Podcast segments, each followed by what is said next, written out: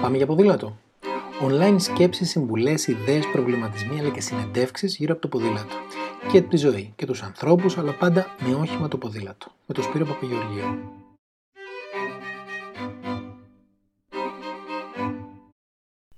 Καλώς ήρθατε σε ένα ακόμα podcast της σειράς Πάμε για ποδήλατο, που σήμερα δεν έχει να κάνει με την κίνηση των ποδηλάτων, αλλά με την κίνηση στους δρόμους. Διότι για όσους κινούνται καθημερινά, είτε πάνε στη δουλειά, στις βόλτες, στις υποχρεώσεις τους, η κίνηση στους δρόμους έχει γίνει πλέον αφόρητη. Νομίζω κανείς δεν θα διαφωνήσει μαζί μου και το λέω αυτό επειδή μπορεί να διαφωνήσει όλα τα υπόλοιπα. Ο θόρυβος, ο εκνευρισμός, οι καθυστερήσεις, τα μικρά ή μεγάλα ατυχήματα που συμβαίνουν συνεχώς πια εξαιτίας του εκνευρισμού, το γεγονός ότι όλοι θέλουν να σκοτώσουν όλους τους υπόλοιπους επειδή απλώς βρέθηκαν μπροστά τους, σε κάνει να αναρωτιέσαι, ρε παιδιά, γιατί. Και γιατί όχι περισσότερο περπάτημα, γιατί όχι περισσότερο ποδήλατο, γιατί όχι περισσότερα λεωφοριάκια. Η απάντηση είναι πως αν στους δρόμους επικρατεί η κατάσταση που επικρατεί αυτή τη στιγμή, ποιος έχει τη διάθεση να βγει με ποδήλατο. Έρχεται όμως αντίλογος και λέει ότι αν όμως κανείς δεν βγαίνει με το ποδήλατο και όλοι χρησιμοποιούν τα αυτοκινητάκια τους και τα παπάκια τους, τίποτα δεν πρόκειται να αλλάξει. Κατά τη γνώμη μου, είναι πέντε οι κύριοι λόγοι για τους οποίους η κίνηση στους δρόμους έχει γίνει αφόρητη και μάλιστα με τη σειρά που τους περιγράφω. Η ανεπάρκεια και η κακή ποιότητα των μέσων μαζικής μεταφοράς. Όποιος χρησιμοποιεί μέσα μαζικής μεταφοράς το διαπιστώνει. Η έλλειψη υποδομών ποδηλάτου, το ξέρουμε.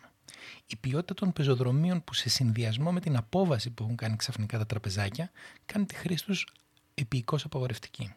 Η προσωπική ευθύνη στις επιλογές που κάνουμε καθημερινά.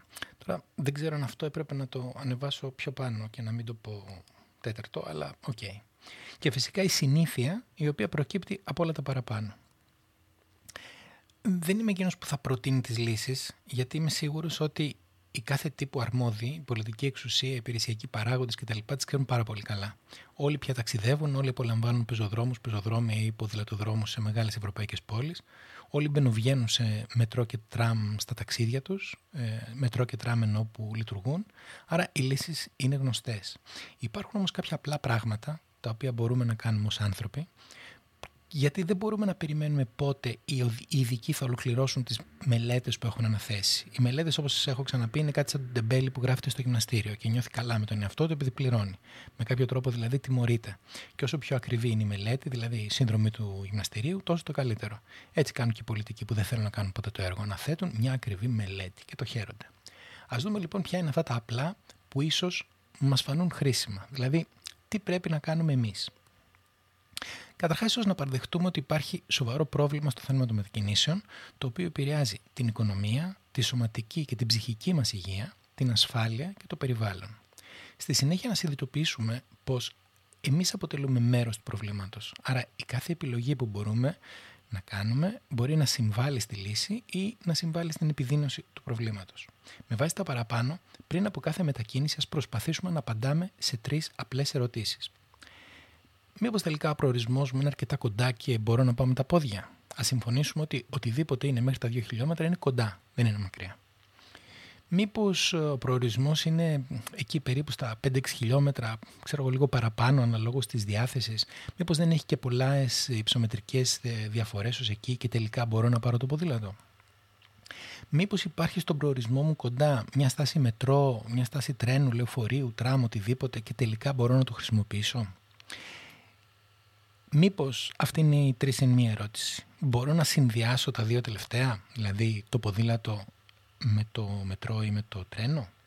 Αν η απάντηση σε όλα αυτά είναι αρνητική, τότε ναι, να πάρω αυτοκίνητο, να πάρω ταξί, να πάρω μοτοσυκλέτα ή αν θέλω να πάω στη Μύκονο να πάρω το καράβι.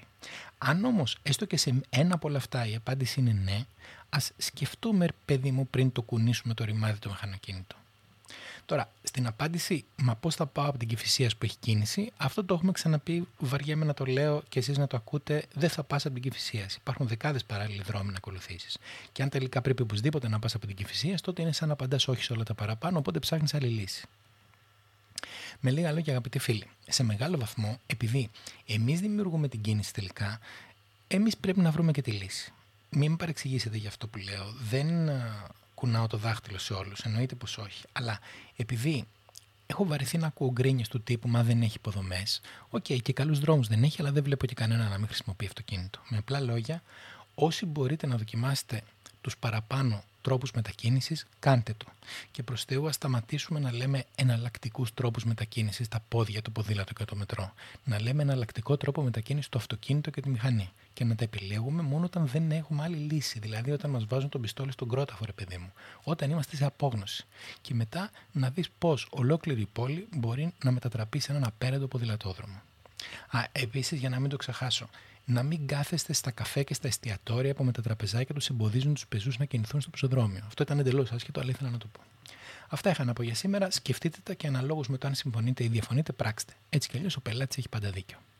Ό,τι απορία μπορεί να σας προέκυψε μέσα από αυτό το επεισόδιο ή όποιο σχόλιο έχετε να κάνετε ή αν υπάρχει κάτι που θέλετε να μάθετε, στείλτε mail στο info at mbike dot gr με θέμα podcast και θα σας απαντήσω αμέσως ή θα το ακούσετε ως επόμενο επεισόδιο σύντομα.